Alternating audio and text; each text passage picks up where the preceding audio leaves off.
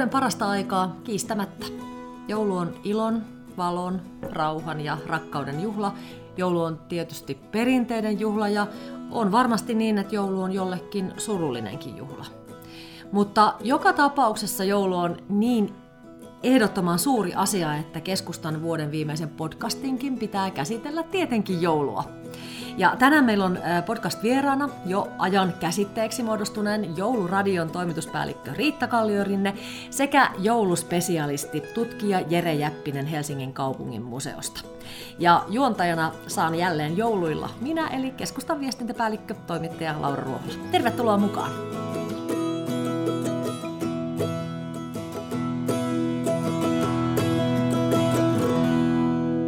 No niin, nyt on jouluiset vieraat saapunut studioon. Eli Riitta Kallio-Rinne ja Jere Jäppinen, lämpimästi tervetuloa. Kiva, että pääsitte tänään vähän jouluilemaan tänne.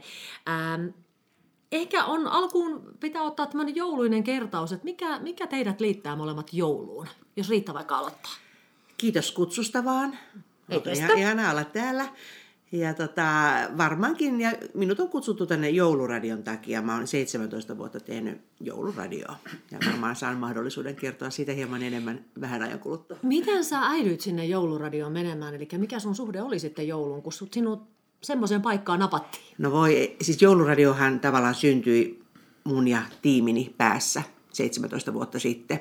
Ei ollut Jouluradiota ennen minua ja meitä. Mm-hmm. Mutta siis mun tausta on, mä oon koulutukseltani lastentarhan opettaja, mä oon tehnyt yhden uran ihan tuolla sosiaalipuolella, mutta sitten mä oon Yleisradion radiotoimittaja ja kaupallisella puolellakin ollut radioihmisenä. Ja sitten ihan siis kaikkien kummallisten elämänvaiheiden, niin kuin varmasti itse kukin voi omaa historiansa hieman hämmästellen katsoa, niin ainakin mä katson mun omaa työhistoriaa, niin sitten yksi mä oonkin kirkossa töissä. Mä olen Helsingin seurakuntien toivon tuottajat tämmöisessä sähköisen median yksikössä duunissa ja siellä sitten tehdään kaikenlaisia siihen aikaan pääasiassa radio-ohjelmia ja juttuhan meni, jos mä nyt kerron tähän saman tien tämän koko tarinan. Me Jeren kanssa kuunnellaan sujuvasti. Joo, juuri näin. No, paljonko sitä olikaan aikaa, mutta mä kerron nyt tämän saman tien tämän ajatuksen siitä, että tosiaan siis 17 vuotta sitten, kun maailma oli niin järjettömän toisenlainen, sitä on aina niin hankala kertoa nykynuorille. Kyllä. Että jonnet eivät voi ymmärtää, millaista oli maailma ilman internettiä ja Spotifyta ja YouTubea. Että jos sä halusit kuunnella joulumusiikkia, niin sun piti oikeasti kaupasta ostaa tallenne, jonka sä sit laitat niinku, todennäköisesti kotona olevaan niinku, soittimeen. Ja kuitenkin sitten tajusin kirkosta työssä olevana, että joulukirkot täyttyvät joululaulujen laulajista. 1 miljoona ihmistä käy joulun aikaa laulamassa kauneempi joululauluja. Mutta 3. pointtihan oli tämä, koska olin siis olen radiolainen ja olin radiosta kotoisin, niin radiothan siihen aikaan niin inhosi joulumusiikkia. Se oli jotenkin, että ei. Sitä ei soitettu kuin korkeintaan joulun pyhinä. Niin nämä 3 asiaa oli sitten sellaista, että mä niin olen seurakuntien radiotoimituksessa duunissa ja meillä on ulos lähettävä radioyksikkö. Radiot ei soita joulumusaa, mutta selkeästi siihen on tarvetta, koska ihmiset menee laulamaan. Sitten nämä 3 niin kuin, pikku ajatusjyvästä pörräsi tuolla päässä ja sitten tuli tällainen idea, että hei, tehdään semmoinen jouluradio. Ihana. Tässä nyt ollaan. Ja onneksi on tehty. Ennen kuin Jere, hei, puhutaan sun tutkijataustasta tai sun suhteesta jouluun, niin pitää tietty kysyä, että kai sinä kuuntelet jouluradiota? No aika ajoin, mutta täytyy sanoa, että joulumusiikkia tulee itse tuotettua ihan riittävästi muutenkin. Että mä oon ollut melkein koko ikäni kuorolaulaja ja viimeksi eilen illalla lauloin 2 joulukonserttia ja heitin vielä päivällä ihan joulukvartetti keikan, että siinä oli kyllä joulumusiikkia taas ihan koko rahalla ihan omana tekosena. Ja tänä iltana tosiaan pidän Hakkasalmen huvilassa tällaisen joululaulujen historiasta kertovan yhteislaululuennon, eli sitä tänään vielä jatketaan sitten joululaulujen parissa. Mutta sitä kautta joulumusiikki on tällainen ihan oman tekemisen kautta ollut vuosikymmenien. Hei, mun on heti pakko kysyä, koska anteeksi tietämättömyyteni, niin en tiennyt sitä, että olet aktiivinen kuorolaulaja, niin paljasta nyt, että missä kuorossa laulat? No minä olen nykyään semmoisessa kuin kamarikuoron värinä. Okay. Se on nyt toiminut semmoisen 6 vuotta ja kyllä se itse oikein. Ja nyt me ollaan juuri julkaistu joululevy, eli se on kanssa semmoinen nimeltä Rauhaa. Me järjestetään vuosittain tämmöinen Rauhaa-niminen joulukonsertti, joka pidetään aina pimennetyssä kirkossa. Et se on mielenkiintoinen juttu, että siinä tulee valtavan suosittua. Tänä vuonna pidettiin 3 tällaista Rauhaa-konserttia. koko lailla täysissä kirkoissa. Ja siis se idea on se, että kirkko on pimeä. Ja niin yksinkertainen asia riittää, jos joulukonsertteihan kymmenittäin, ellei sadoittain Helsingissä. Mutta se on ihan, se pimeys, niin se jotenkin puhuttelee nykyihmistä. Että siis ne vain kynttilän valoit, kun joulusta etsitään sitä hiljentymistä ja rauhoittumista. Ja niinkin yksinkertainen asia, että rajoitetaan näköä. Eli kirkossa istutaan pimeässä ja annetaan sen musiikin vain hyväillä ja hoivata. Ja sitten meillä on siis tietoisesti ohjelmistovalinnossa vielä, niin meillä korostuu tämmöiset rauhallisemmat ja hitaammat teokset. Kaikki ei ole välttämättä ihan niin kuin suoranaista joulumusiikkia, mutta siinä on siis kuitenkin tämmöinen meditatiivisuuden, rauhoittavuuden, keskittymisen ja ajatus. Ja tunnelma on kuitenkin ikään kuin vahva ja jouluinen.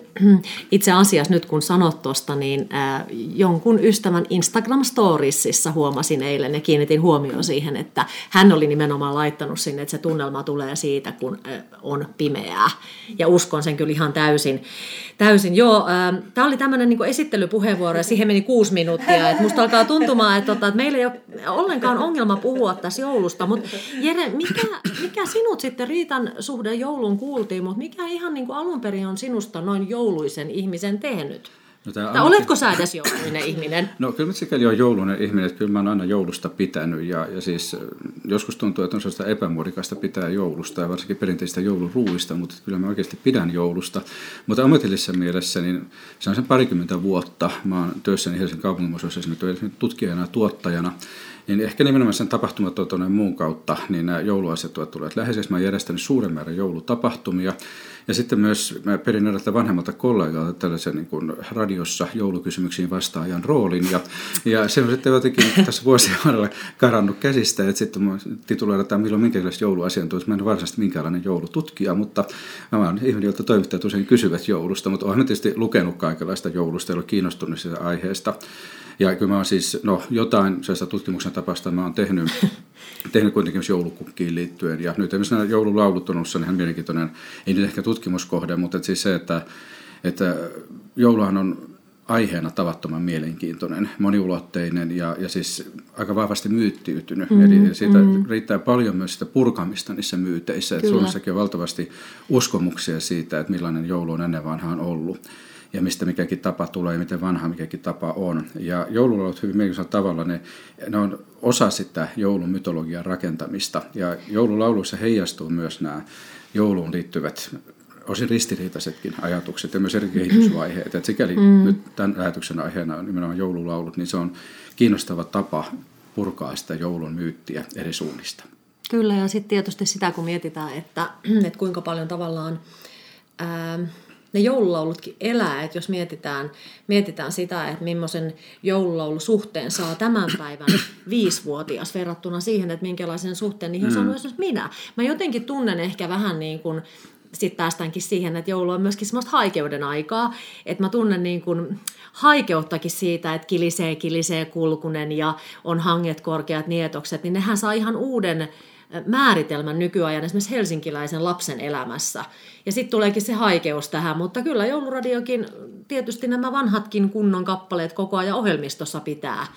Mutta joo, maailma muuttuu. Maailma onneksi muuttuu. Niin, en mä tiedä joulun suhteen, niin pitäisikö mikään muuttua. Niin, mun mielestä siis kyllähän toisaalta niinku... Kyllähän se maailma nyt vaan kuuluu muuttua ja tavallaan niin ei me voida niin kuin arvottaa myöskään meidän lapsien niin kuin niitä Helsingissäkin mustan joulun maailman niin kuin tavallaan muistoja. Että ne voi olla ihan yhtä rakkaita ja yhtä koskettavia sitten taas kun he ovat vanhoja. Että tavallaan että niin kuin muistoja ja sitä tunnettahan ei voi siirtää. Mutta sehän mun mielestä joululaulussa on juuri se ihana rikkaus, että kun niillä on niin pitkä traditio, että niihin voi niin kuin monet sukupolvet niin kuin liittyä ja yhtyä, mutta myös toisaalta koko aika tulee myös jonkun verran uusia lauluja, mitkä sitten taas ovat uudelle sukupolvelle uutta tai tavallaan jäävät sitten niin kuin klassikoiksi. Ja sitten myös mä niin kuin ihan kyllä äänestän senkin puolesta, niin kuin esimerkiksi jouluradiossahan me ollaan nyt jo tehty 7 kertaa Hoosianna uusiksi. Ja alun alkaen se oli semmoinen, me tehtiin kun jouluradio täytti 10 vuotta vuonna 2012, niin saatiin tämmöinen idea, että pyydetäänpä ihan nyt, että miten lauluyhtiö Rajaton versioi Hoosianna -virren. Niin siinä oli aluksi vähän sellaista, että saako nyt tällaiseen klassikkovirteen niin kuin koskea. Mutta niinhän me tehtiin rohkeasti ja siitähän tuli upea. Ja mun mielestä mä oon niin kuin senkin jälkeen, sitä me ollaan toteutettu ja tullaankin toteuttamaan – Ja mun mielestä pointti on juuri siinä, että myös klassikot säilyvät klassikoina, kun niitä tehdään uudelleen nykyajan ihmisille. Että ne saa sen sellaisen niin kuin uuden niin kuin tavallaan vivahteen. Ja se soundi sopii tämän päivän ihmisten ajatusmaailmaan. Mutta joo, jatka vaan. Niin, tässä nousi jo aikaisemmissa puheenvuorossa nousi esiin tämä kaiho ja nostalgia. Ja toisaalta justiin tämä kuvitelma siitä, että joulu on jotenkin muuttumaton. Ja se niin kuin Riitta tuossa nosti, että siis se tavallaan on osa tämän nykyaikaisen joulun kuvaa. Ja se rakennettua kuvaa, just tällainen nostalginen kaihoisa kuva jostain aidosta, oikeasta, puhtaasta, muuttumattomasta perinteisestä joulusta siellä jossain menneessä. Ja tästä ikävöidään, kun nykyaikana ei enää ole sellaista. Mutta se on nimenomaan se on kuva, eli siis ei se ole koskaan ollut totta, tämä kaihottu joulu, mutta se on sellainen kuva, jota meille myydään. Niin, no mutta on ainakin lunta ollut enemmän niin, Helsingissäkin. Joo, mutta se tavallaan siis se ihannekuva just tällaista puhtoisesta maaseudun joulusta ja punaisista tuvista ja lumipeitteistä ja yhtenäistä tavoista, niin se ei ole koskaan ollut ihan täysin totta. Ja sitten myös just tämä, niin kuin Riitta sanoi, että ei niihin laululaisiin koskea, mutta kyllä Hoseanakin joskus ollut uutuus. Niin. Ja sitten sekin on monessa muodossa, monessa muodossa ollut. Ja siis se, että perinteen luonteeseen nimenomaan kuuluu jatkuva muutos. Että ihmiset ei tavallaan tiedosta sitä, mutta että se, että joulussa nimenomaan niin ihmisillä on halu kuvitella, että joulu on aina ollut täysin muuttumaton, mutta että se ei ole ollenkaan totta. Täällä on nyt vieraana kaksi ihmistä, jotka selkeästi tuhoavat minun ajatukseni siitä, että kaikki pysyy paikallaan. No pakkohan tässä yrittää, mutta... Mutta siis joo. Ja kyllä mä niinku ihan itse nyt tässä tosiaan 60-vuotiaana naisena ja mummuna, mulla on viisi henkilöä, jotka kutsuu mua mummuksi, ja sitten joutuu myös tätä tradition siirtämistä niinku miettimään. Sitten taas ihan niinku uudesta kohdasta, että et mitä se on sitten se, mitä mä pystyn lapsenlapsille tarjoamaan. Okei, pystyn. Se on ehkä se ensimmäinen kysymys, ja sen jälkeen vasta, että mitä mä niinku haluankaan tarjoa, ja mitkä ne jouluasiat on. Niin semmoinen kuva sellaisesta kauhean niin kuin myyttisestä joulusta, niin, tai siis se kiiltokuva tai joku, jotain, että jos sitä lunta ei tule, niin mä en revin niin kuin päänahkaani, koska se ei kuulu siihen mun niin kuin siihen, mitä mä haluan tarjoa niille lapsille. No niin, no ehkä juuri se, jos mä nyt menen näinkin syvään asiaan tässä kesken kaiken oman puheenvuoroni, mutta mä ajattelin, että se joulun ydinhän on kuitenkin vain se joku sellainen tunne, semmoinen, tai mä ajattelin itse näin, että se on semmoinen. Se voi olla hyvinkin niin kuin nopeasti ohikiitäväkin fiilis, että se vaan niin kuin tavallaan, että no nyt on joulun tuntu. Ja siihen vaikuttaa niin kuin semmoiset niin kuin tietyt asiat, puitteet ja tämmöiset. Mutta mulla itselläni, niin mä oon huomannut, että mulle joka joulu tulee jouluja, voitteko uskoa, kun mä kuuntelen jotain joululaulua. Se on niin kuin semmoinen salaovella, että mikä biisi se on kulloinkin. Mutta joku joululaulu vaan, kun sitä vaikka laulaa vähän mukana tai sen kuulee, niin tulee semmoinen ihan semmoinen lämmin läikähdys menee läpi vartalon, että no nyt on joulu. Ja se saattaa kestää vain niin kuin minuutin. Ja sitten tavallaan tilanne jatkuu ja muuten ei ehkä huomaa, että no nythän kävi siinä joulussa. Mutta tavallaan sellaiset niin kuin ulkoiset puitteet ja se kauhea krumeluuri tai raha, tai se tarkoitan tavara ja sellainen, niin se ei kuulu missään määrin siihen mun joulun tuntuun. Ja mä väitän, että mulla on kuitenkin aika perinteinen joulukokemus. Mutta ehkä just tämä sun vastaus kertoo myöskin siitä niin kuin nimenomaan sit kokemuksesta, että se joulun kokemus on varmaan jokaiselle hyvin uniikki. Että jos minä olen hyvin perinteinen, niin sallittakoon myös se, mutta se uniikkius on varmaan niin kuin... No tätähän se just on, eli siis se, että mä oon ollut joskus suomalaisessa tilanteessa näissä lukuisissa jouluhaastatteluissa tavallaan tutkijana ikään kuin pitäisi kertoa, mikä on oikea tapa, mikä on se oikea perinne, mitä joulua pitää viettää. Mä monta kertaa on sanonut, että ei perinne ole mikään lakikirja eikä mikään pakkopaita. Eli siis se, että perinteistä otetaan tietoa, ei se tarkoita, että sitä pitää noudattaa pilkulleen tai sitten joulua vietetty väärin, vaan että siis... Perinnehän tavallaan siis joulu tarjoaa suuren määrän erilaisia tapoja, joista joulua viittää, ja jokainen sitten yksilöllisesti valikoi niistä ne itselleen sopivat, itselleen mieluiset, ne joista se joulun tuntu syntyy. Toisilla niitä on enemmän, toisilla on vähemmän, mutta ei se tarkoita, että joku viettäisi jouluaan väärin. Niin voiko joulua viettää väärin? Keskustelussa tulee sellainen mielikuva, että joulua voi viettää väärin, että jos on vääränlaista laatikkoa pöydässä, että jos on bataattilaatikkoa pöydässä, niin joulua on vietetty väärin. No, mutta kyllähän se bataattilaatikko nyt on jo pikkusen niin kuin vähän siellä vähän ehkä liikaa jo. vähän ehkä liikaa. Että ajattelen, että siis nykyään tavallaan, niin mä joskus miettinyt, että se niin kuvaa ehkä perinteen voimaa, se, että ihmiset niin käyttää hirveästi aikaa ja energiaa sen perinteen vastustamiseen. Niin, eli se että välillä oikein muotia se, että, siis se, että ihmiset, niin kuin, just nyt oli lehdessä juttu, että joku niin oikein inhaa joulukoristeita, että hän on niin sisusblogaajan kehittänyt sen minimalistisen, että muutamalla havuasetelmalla kuitataan kaikkia. Jotenkin tällaisena suurena uutisena kerrotaan tämä, että so what? Että ei se ole mikään pakko laittaa tonttuverryä ikkunaan. Toi on musta oikein mielenkiintoinen ja hyvä pointti. Tai siis tunnistan tuossa monia, ehkä itsenikin jonkin verran. Mutta mä muistan, mä olin yhden joulun Thaimaassa, mä olin vuorotteluvapaalla ja olin 3-4 kuukautta tuolla ihan toisen puolen maapalloa. Mä kirjoitin blogia sieltä. Niin sitten mä muistan omasta mielestä, mä keksin niin nokkelan otsikon sille blogille. Se oli joulu on ovela. Ovela. Joo. Et joulu ei ollut, tai oli jo ovellakin, mutta joulu on ovela. Ja sit siihen mä niinku, että kun mä niinku tavallaan lähdin osittain vähän pakoonkin sitä joulua sinne, ja sitten tavallaan kuitenkin, tai jotenkin, niin, eli siis että se joulun vastustaminenkin, niin sekin on aika vahva kannanotto jouluun. Mm.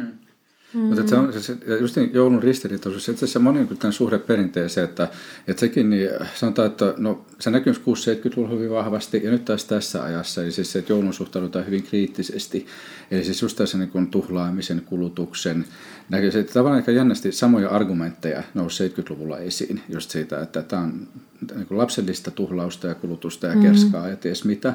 Et silloin ehkä vähän toisesta näkökulmasta, että silloin oltiin solidaarisia köyhiä kohtaan ja vastustettiin kristillisiä perinteitä ja muuta. Nykyään se nähdään tästä ekologisesta ja ympäristön näkökulmasta, eli siis joulun tämä.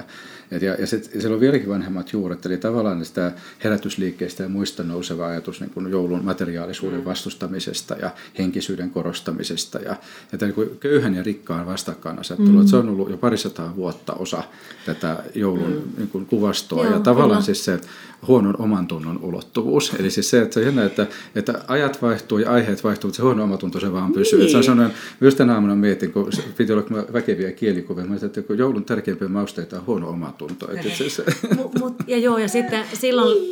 Mutta ajatelkaa oikeasti, että kun jännää tämä on, niin kuin sinä Jere nyt sanoit just tuon ääneen, mutta kun mietitte sitä, että miten myöskin mun mielestä suomalaista tämä on, eiks vaan? Että jos me oltaisiin tässä nyt keskustelemaan pohjoisamerikkalaisten kanssa, niin meillä ei todellakaan olisi tämä samaa lähestymistymistä tähän asiaan, että mietittäisiin jo nyt valmiiksi tässä keskustelussa, että kyllä meistä varmaan joku on vähän toinen toistaan huonompi jouluihminen ja näin päin pois. No toi on kyllä hyvä pointti kanssa. Joo.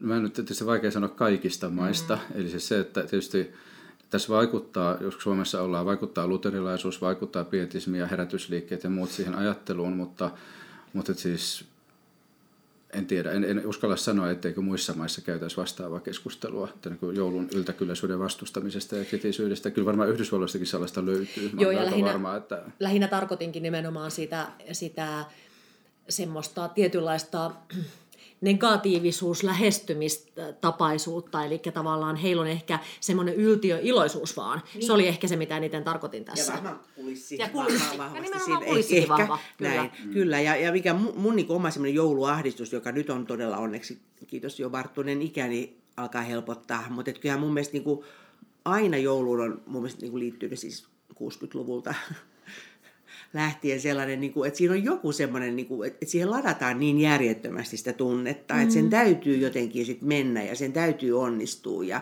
asioiden täytyisi jotenkin sen ulkokuoren kautta syntyisi se sisäinen joulun tunne jotenkin, että jos ei ulkoisesti asiat onnistu tai mene putkeen, niin sitten tavallaan joulu ei onnistu, että semmoinen suorittaminen ja kuitenkin se kokoon sisäänkirjoittu pelko jostakin epäonnistumisesta, että nyt ei mene joulu hyvin. Se nousee myös just sitä ihannekuvasta, joka on osa sitä, mikä on rakennettu tässä viimeisen 150 vuoden aikana. Miksi semmoinen? Mihin se liittyy johonkin perussyyllisyyteen? No se on monimutkainen juttu. Eli siis se, että siis, toisaalta jouluhan on muuttanut merkitystään vahvasti historiansa aikana. Tänä 1800-luvulla asti joulu oli yksi juhla, kirkon juhla muiden joukossa. Että se ei ollut yhtään sen kummempi kuin pääsiäinen tai helluntaikaan. Eli se ei liittynyt mitenkään erityisen paljon perinteitä. Että vasta 1800-luvulla joulu sai sitä uuden luonteen. Eli siis yhteiskunta muuttui, kulttuuri muuttui. Eli kaupungistuminen, porvariskulttuurin nousu. Ja ennen kaikkea tässä niin sen porvariskulttuuriin liittyy hyvin vahva perheen korostaminen. Ja joulu palveli tätä tarkoitusta. Eli se, että joulu joulusta tuli tämmöinen niin kuin perheyhteyden vertauskuva. Eli se, joka niin kuin huipensi sen, että jos ajateltiin, että perhe on yhteiskunnan ydin ja joulu huipentaa sitten tämän, huipentaa koko yhteiskunnan, että sinne tiivistyy sen porvarillisen 1800-luvun yhteiskunnan kaikki arvot ja ihanteet. Eli just tämmöinen kuuliaiset, ottelevaiset lapset ja rakastavat vanhemmat ja siis tämä kaikki tiivistyy sitten tässä ja tavallaan sen ympärille alkoi sitten kerrostua näitä. Osittain myös kaupallisen kautta, että se on mielenkiintoinen juttu, kun sitä kaupallista joulua niin kauheasti vastustetaan, mutta toisaalta meidän nykyinen joulu on syntynyt täysin kietoutuneena siihen kaupallisuuteen. Eli siis monet, 1800-luvulla joulu alkoi kaupallistua voimakkaasti ja monet näistä joulun piirteistä ovat syntyneet sitä kaupallista kautta. Ja yhtä vanhaa on se kaupallisuuden vastustaminen, että tavallaan nämä niin kuin kiertyy yhteen.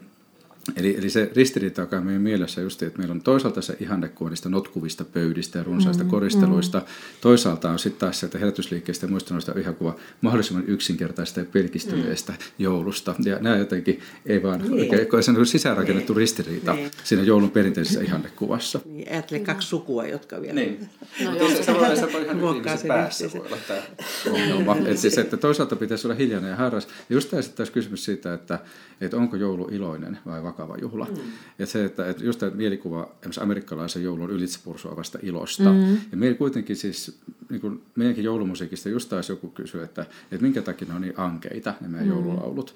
Että kun meillä on sisäänrakennettuna se semmoinen kaiho sellaiseen hiljaisuuteen ja hartauteen ja tietynlaiseen alakuloon. Ja se on, niin kun, se on vaikea selittää, mistä kaikesta se johtuu. Että se voi olla osittain just uskonnollista perua, se voi olla muita kulttuurisia syitä, mutta että jotenkin meidän joulun vaan kuuluu aika vahvasti semmoinen tietynlainen alakulo. Joo, kyllä se varmaan se kuuluu. Ja mä luulen jollain tavalla, että haittaako se edes, että suomalaiseen jouluun kuuluu tavallaan se alakulo, koska ehkä se on myöskin kansan luonne tavallaan. Ja sitten kun mainitsit äsken ne perheetkin, niin se... Kun se traditio toistuu, niin lapset nyt tällä hetkellä kuulee vähän niitä uusiakin joululauluja ja sitten kuitenkin siellä on esimerkiksi varpuinen jouluaamuna siellä matkassa. Että tavallaan se ehkä muuttaa muotoa, mutta en mä sanoisi, että se mitään haittaa. Että se on vähän haikeetakin. Ei siis kukaan kieltänsä pääse jälleen kerran perinne ei ole mikään pakkopaita. Että kyllä niitä iloisiakin lauluja on, kyllä niitä saa kuunnella, mutta se on vain näitä tarttuminen kuin Ruotsiin, niin siellä tanssitaan joulukuusen ympärillä. Suomessa ei tulisi kenellekään mieleenkään. Niin ja hei, miettikää sitä asiaa. Sä taisit Riitta jo, mainitsitko ehkä sinä kerran tässä keskustelussa jo sanan musta joulu. Joo. Niin miettikää meitä suomalaisia, kun se alkaa jo joulukuun alussa, mielellään marraskuussa, että tuleeko musta joulu ja sitten tulee se musta joulu. Tiedättekö, että miten Ruotsissa tätä samaa asiaa kutsutaan? No. Tietenkin positiivisen kautta den gröna julen. Eli ihana, meillä on vihreä joulu. Eli saadaan taas aivan, että se on niin kuin tosi jännää, että miten niin kuin naapurimaassa tämäkin, kun jo viittasit tiedä siihen, että tanssitaan kuusen ympärille, niin on se kuulkaa jännää. Niin. Kyllä.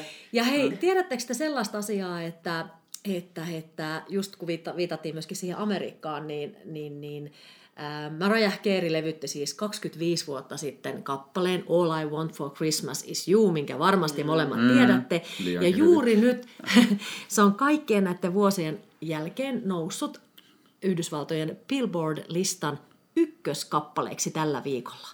Niin mä en oikein edes osaa sanoa, että mistä se kertoo.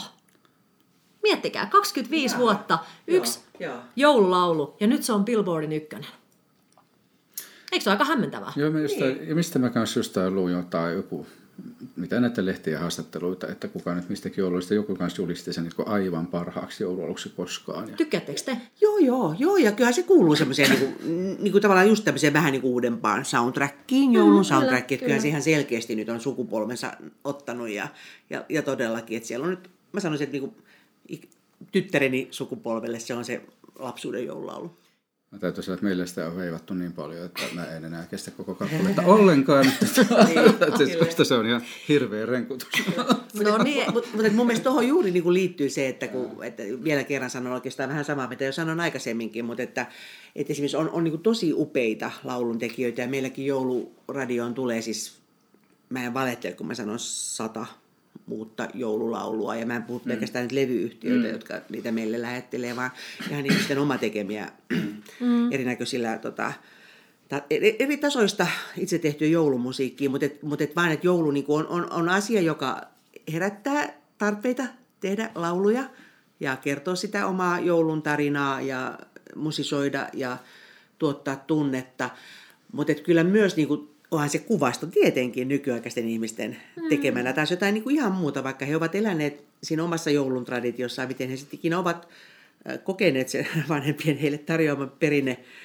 Mätön niin sanotusti, mutta että kyllähän niin kuin todella mielenkiintoista semmoista, niin kuin mun mielestä myös semmoista urbaanijoulua, niin kuin tavallaan sellaista, niin kuin tämä musta joulukin, ei se niin kuin suomalaisessa kuvastossa, ei se ihan noin Ruotsin hilpeä ole, mutta että se on yksi itsestäänselvyys ja niin kuin esimerkiksi yksi tosi kiva laulu on tämä Tuija Rantalaisen jouluaattoaamu kolmosratikassa, mikä niin kuin kertoo tällaisen helsinkiläisen niin kuin, tavallaan niin näkökulman. Josta paitsi onhan tulee. Yksi tosi kaunis joululaulu myöskin, en nyt saa äkkiä mieleen, niin kyllä tiedän ketä tarkoitan, mutta on myöskin, menee suunnilleen näin, taas mustan joulun mulle tein, ta-da-da-da-da, joku tällainen. Ja. Sekin on itse asiassa tosi kaunis. Mutta hei Riitta, mun on koko ajan pitänyt kysyä sulta sitä asiaa, että miten te, kun te aloitatte tuolta marraskuusta sen jouluradion, niin onko teillä heti kättelyssä, koska mä vähän olen tulkinut niin, että se musiikkikavalkari vähän muuttuu siinä matkan varrella, niin miten se menee sieltä marraskuusta sinne jouluun teidän, se sisältö? Joo. Siis meillähän nyt todellakin pari vuotta on ollut jo niin, että jouluradio.fi-sivun kautta voi kuunnella läpi vuoden joululauluja. No niin, nyt kaikki kuulijat sitten, jotka esimerkiksi arvostelee allekirjoittanutta, joka kuuntelee viimeisen 1,5 kuukautta pelkää joululauluja, niin kaikki te muutkin voitte kuunnella. Ja, sehän, ja sanon siitä vielä, että se oli niin hauska tämmöinen kokeilu nyt ihan, koska aina joku niin kuin sanoo sitä, että olisi kiva kuunnella jouluradioon muulloinkin. Mä kokeillaanpas nyt, miten se menisi. Niin meillähän on siellä ihmisiä, siis läpi vuoden. Ja sitten joskus, jos meille käy niin, että se soittolista katkee tai jotain teknisiä ongelmia, niin ei siinä kuulkaa kovin monta minuuttia tai tuntia meidän, kun sieltä tulee sellaista semivihapostia suunnilleen, että miksi joulumusiikki ei soikkaan, että olen täällä mökillä lämmittämässä juhannussaunaa ja nyt ei joululaulut soikkaa ja olette luvanneet, että paha mieli tuli. No niin. Eli siis sillä on niin kuin kysyntää läpi vuoden ja mun mielestä se on niin kuin nykyaikaista palveluntarjoajaa. Että eihän, jouluradio nyt voi sanoa, että nyt on oikea aika kuunnella. Että ihminen itse tekee sen valinnan ja jos jouluradio tarjoaa sitä, niin ihmiset kuuntelevat sen Spotifysta tai mistä tahansa muualta. Kyllä.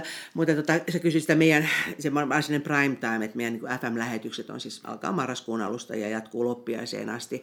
Niin me siis musiikki on pitkin matkaa joulumusiikkia, mutta ehkä silloin marraskuussa se on kepeämpää, se ei ole niin sillä tavoin, niin kuin, sanoisinko, kristillistäkään välttämättä, tai siis semmoista niin kuin, ihan joulun eetoksesta niinkään paljon puhuvaa, siis kaikkea siellä on, mutta kuitenkin, että se on vähän kepeämpää ja sellaista niin kuin,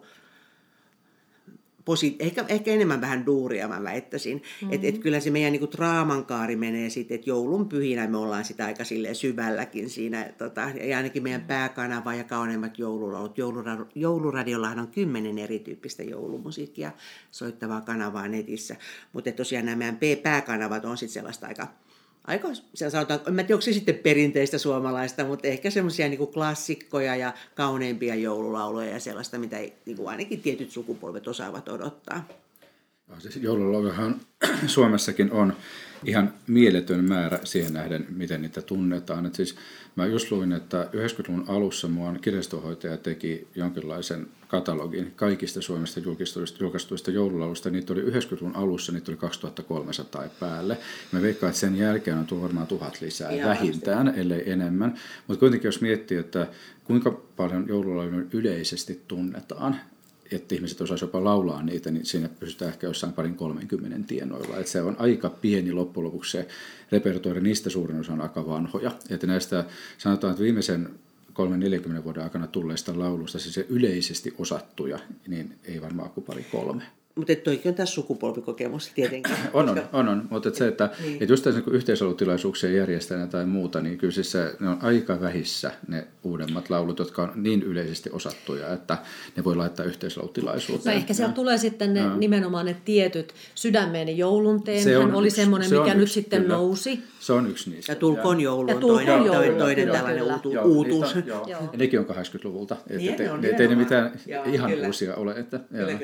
Mutta mun mielestä tämmöisissä yhteislaulutilaisuuksissakin, että se keski-ikäkin on selkeästi, sanoisin kuin 40 plus ainakin, että se on semmoinen yhtenäiskulttuurin aika vielä, ja 50-vuotiset. Ja myös yhteislauluaika. Yhteislauluaika kanssa, todellakin. Joo, meillä siis Jouluradiohan järkkää tämän joululaulu, tai siis me olemme lanseeranneet joululaulupäivän, jota vietetään aina 15.12.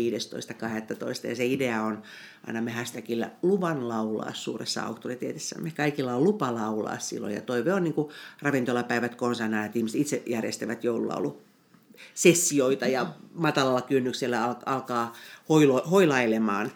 Ja meillä oli tuo kauppakeskus Redissä, jossa Jouluradio sijaitsee. Tervetuloa vain käymään. Kiitos. Hakemaan heijastimia. Niin meillä oli siellä sitten tosi kivoja yhteislaulujuttuja, mutta meillä vieraili myös Hyvän mielen kuoro tuolta Herttoniemestä.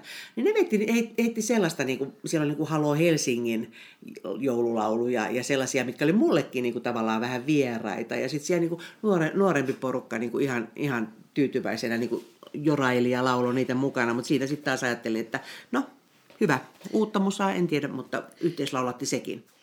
Jouluradiohan on semmoinen, mä olen vähän seurannut teidän Instagram-storya ja siellä on ihan valtavan paljon samantyyppisiä ihmisiä kuin allekirjoittanutkin. En tiedä, Jere, laulatko sinä enää, kun kuuntelet, mutta olen vaan kiinnittänyt huomioon siihen, että se on varmaan aika rakas juttu, että autossa voi tykittää niitä joululauluja ja laulaa ihan täysillä koko sydämensä kyllyydestä mukana. Se on juuri niin. Ja sehän on niin klassinen paikka. Kyllä. Laulaa kovaa. Ja mä kanssa itse teen sitä myös, koska se on just ihan parhaimmillaan, voi sanoa, jouluradion jo autoissa. Ja tosiaan ne Instastorit, siellä ihmiset jakaa niitä, niin se on niin herkullisia. Kyllä, kyllä. No hei, koska aika alkaa kiirehtää kohti loppua, niin pitää ehkä nyt sitten ihan välttämättömin kysymys kysyä, koska meillä on joululauluspesialisteja paikalla, että mikä on se teille se oma rakkain joululaulu?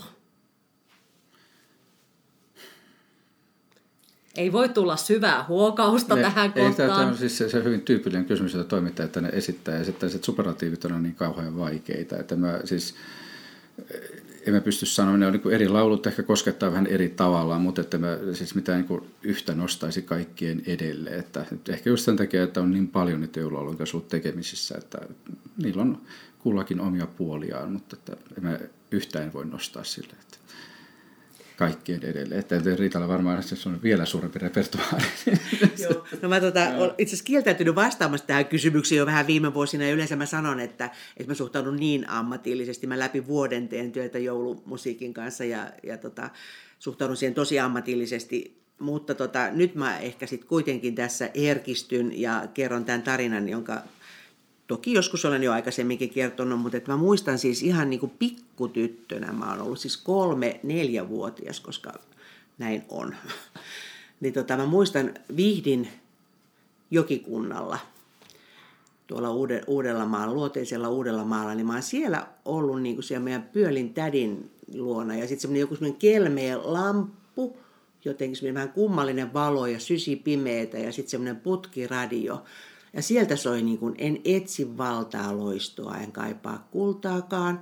Niin jotenkin siis se pieni lapsi, 3-4-vuotias, niin mä muistan siis, että silloin mä jotenkin, jotenkin hiljennyin kuuntelemaan sitä. Ja jotenkin, että se biisi, voiko sanoa nyt biisi, virsi, mikä se on, joululaulu, että se meni jotenkin kauhean syvälle. Ja musta tuntuu, että se, kun mä tuossa jossakin kohdassa aikaisemmin kerroin tästä, että joulu voi olla semmoinen muutaman minuutinkin fiilis ja tuulahdus, vaan että tulee semmoinen joku semmoinen kummallinen niin kuin aalto semmoisesta rauhasta ja hyvästä olosta ja semmoisesta toivosta ja rakkaudesta. Ja miten sen sitten, kaikki sanat on vähän huonoja, mutta ehkä saatte kiinni semmoisesta lämmön aallosta.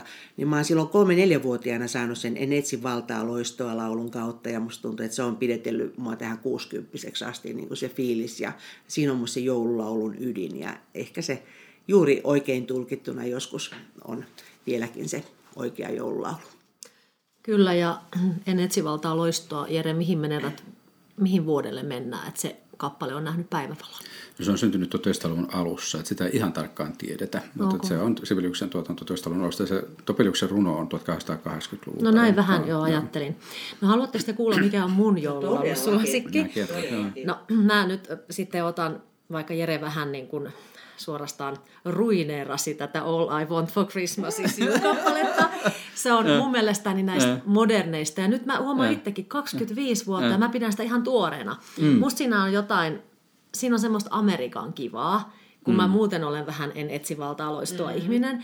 Et se on ollut, siihen liittyy erilaisia tunteita. Mutta sitten otetaan ihan uudemmasta maailmasta, niin nimenomaan Halo Helsingin joulun kanssa sijaan. No se oli juuri varmaan toipiis. Se on mun mielestäni aika hieno laulu. Siinä on nykyaikaa ja perinteitä ja kaikkia. Se on multa mennyt jotenkin ohi, mutta kuoroesityksenäkin se on tosi hieno. Se on hieno. Ja niin tässä nyt sitten kävi, että oli ajatus, että puhutaan jouluruuista, oli ajatus, että puhutaan joulukoristeista, joulukuusista ja puhutaan vaikka mistä, mutta me puhuttiin vaan joululauluista. Mutta hei, yhden kysymyksen mä vielä kyllä molemmilta kysyn, että viime vuosina on yleistynyt semmoinen tapa, että ihmiset tuo joulukuusen ihan valtavan aikaisin kotiin ja sitten on muovikuusia ja toisilla ne on jo marraskuun alussa kotona, niin kun meillä on täällä virallinen jouluraati, niin voitaisiinko me lopettaa tämä niin, että milloin on oikea aika tuoda joulukuusi kotiin? Jere Jäppinen saa aloittaa. Tässä on perinnepoliisi taas vauhdissa, mutta nimenomaan. Ruineerataan on sen verran, että siis on tunnettu sanan tapa kuin pikkujoulukuusi. Eli siis se, että sen reilu 100 vuotta sitten alkoi tulla muotiin se, että niin kuin ensimmäisen adventin aattona tuotiin tällainen pienempi joulukuusi lasten iloksi. Et sitä on jonkin verran tunnettu tällaista tapaa pikkujoulukuusesta. Mutta mä näkisin tämän nykyaikaisen ilmiön ehkä enemmän siinä, että siis nythän järjestää jouluvaloja ja muitahan aletaan laittaa jo loka-marraskuussa. Niitä ei nykyään edes kutsuta jouluvaloiksi, vaan talvivaloiksi. Ja kausivaloiksi. Tai kausivaloiksi, tai milloin mitäkin, ne voi olla sitten puoli vuotta siellä. Joskus onkin. Mä tiedän, että lähetysaikaa on loppumassa, mutta mä jäin miettimään tätä, että jos niin jouluradiota halutaan kuunnella ympäri vuoden, ja jouluvaloja nimellä kausivalot pidetään siis jostain lokakuusta maaliskuulle, niin miten niin joulun tällaista niin mielentilaa luonneet, että kokeeko ihmiset se jotenkin ehkä psykologinen tarve jonkinlaiseen rauhoittumiseen ja tällaiseen keskittymiseen säilyy ympäri vuoden. Eli siis sitä joulua halutaan ikään kuin venyttää sitä mielentilaa, siis kuuntelemalla joululauluja ympäri vuoden, pitämällä niitä jouluvaloja puoli vuotta. Että se jotenkin joulun venyminen, se on nyt kaupallisella puolella, sehän on puhuttu jo pitkään, että minkä takia niin joulukarkit tulee jo lokakuussa kauppaan. Että se ikinen vuosi tuntuu siltä, että se joulu tulee kauppaan vähän aikaisemmin.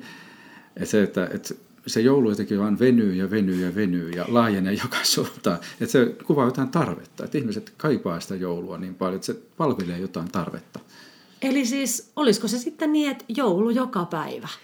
No mä ajattelen niin kyllä myös, että nykyajassa ja nykyihmisillä ei ole enää sellaisia auktoriteetteja, jotka niin kuin määrää. Ja mun mielestä jos joku sisällä sanoo, että joulukuusi tuodaan jouluaattona, niin sit voi niin kuin moikata sitä sisäistä äitiään tai sisäistä isoäitiään, joka siellä nyt puhuu. Eli kyllä mun mielestä mä ajattelen, että nykyihmiset kunnioittaa traditioita ja toivottavasti tekee sen hyvällä tavalla, mutta myös, että jos nyt on syytä tuoda se joulukuusi viikkoa ennen, koska XXX ja Y syyt, niin miksi sitä ei sinne tule, että ei nykyihmisiä, tai toivon, että kaikki voimme tehdä juuri niin kuin meidän omaan elämäämme sopii ja tekee sen mukavaksi ja ihmiset saavat tehtyä mahdollisimman rennon ja miellyttävän joulun itselleen. Tähän on erinomaisen hyvä lopettaa. Riitta Kallio-Rinne ja Jere Jäppinen, teille molemmille ja läheisillenne ihanaa joulunaikaa. Kiitos samoilla. Ja sitten me palataan podcastin suhteen ääneen ensi vuonna, eli toivotetaan myöskin kaikille kuulijoille hyvää joulua ja onnellista ja ihanaa uutta vuotta. Ja teille kanssa. Kaikille hyvää uutta vuotta. Kiitos.